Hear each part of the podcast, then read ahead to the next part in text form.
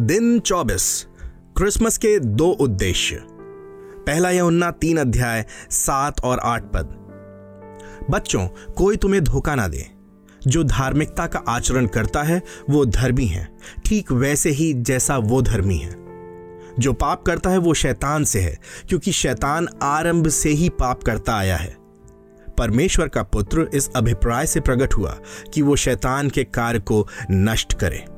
जब पहला यहुन्ना तीन आठ कहता है, परमेश्वर का पुत्र इस अभिप्राय से प्रकट हुआ कि वो शैतान के कार्य को नष्ट करे। ये शैतान के कार्य क्या हैं जो उसके विचार में है? इसके संदर्भ में इसका उत्तर स्पष्ट हो जाता है। सबसे पहले, पहला यहुन्ना तीन पाँच एक स्पष्ट समानांतर है। तुम जानते हो कि वो इसलिए प्रकट हुआ कि पापों को हर ले जाए। ये वाक्यांश कि वो इसलिए प्रकट हुआ। पद पाँच और पद आठ दोनों में आता है। इसलिए सबसे बड़ी संभावना यह है कि शैतान के कार्य, जिनका यीशु विनाश करने के लिए आया था, पाप ही हैं। पद आठ का पहला भाग इस बात को सुनिश्चित करता है। जो पाप करता है, वो शैतान से है, क्योंकि शैतान आरंभ से ही पाप करता आया है। इस संदर्भ में विषय, पाप करना है। बीमारी या बिगड़ी गाड़ी या कार्यक्रमों की गड़बड़ी नहीं है। यीशु संसार में आया जिससे कि वो हमें पाप करने से रुके रहने में सक्षम बनाए। हम इसे और भी स्पष्ट रूप से देखने पाते हैं, यदि हम सत्य को पहला यहुन्ना दो एक में पाए जाने वाले सत्य के साथ रखते हैं। मेरे बच्चों, मैं तुम्हें ये बातें इसलिए लिख रहा हूँ कि तुम पाप ना करो।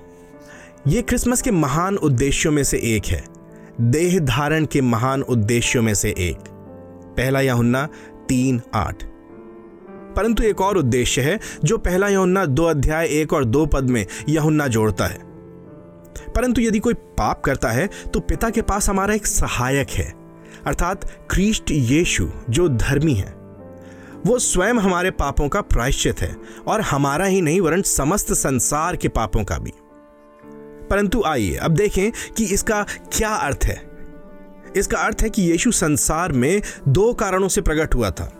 वो आया कि हम पाप में बने ना रहें, अर्थात वो शैतान के कार्य को नष्ट करने के लिए आया, पहला यहुन्ना तीन आठ, और वो इसलिए भी आया कि यदि हम पाप करें तो वो हमारे पापों का प्रायश्चित हो सके।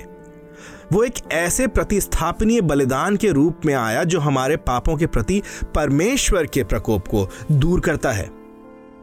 इस दूसरे उद्देश्य का परिणाम पहले उद्देश्य को निष्फल करना नहीं है।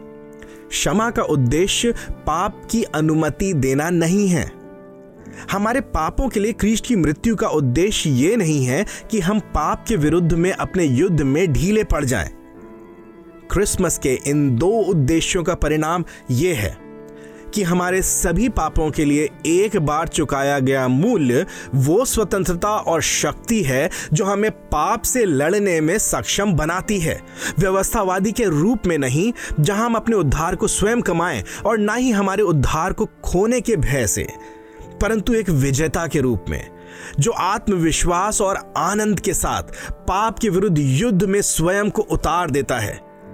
चाहे इसका मूल्य उसे अपने प्राण देकर ही क्यों ना चुकाना पड़े।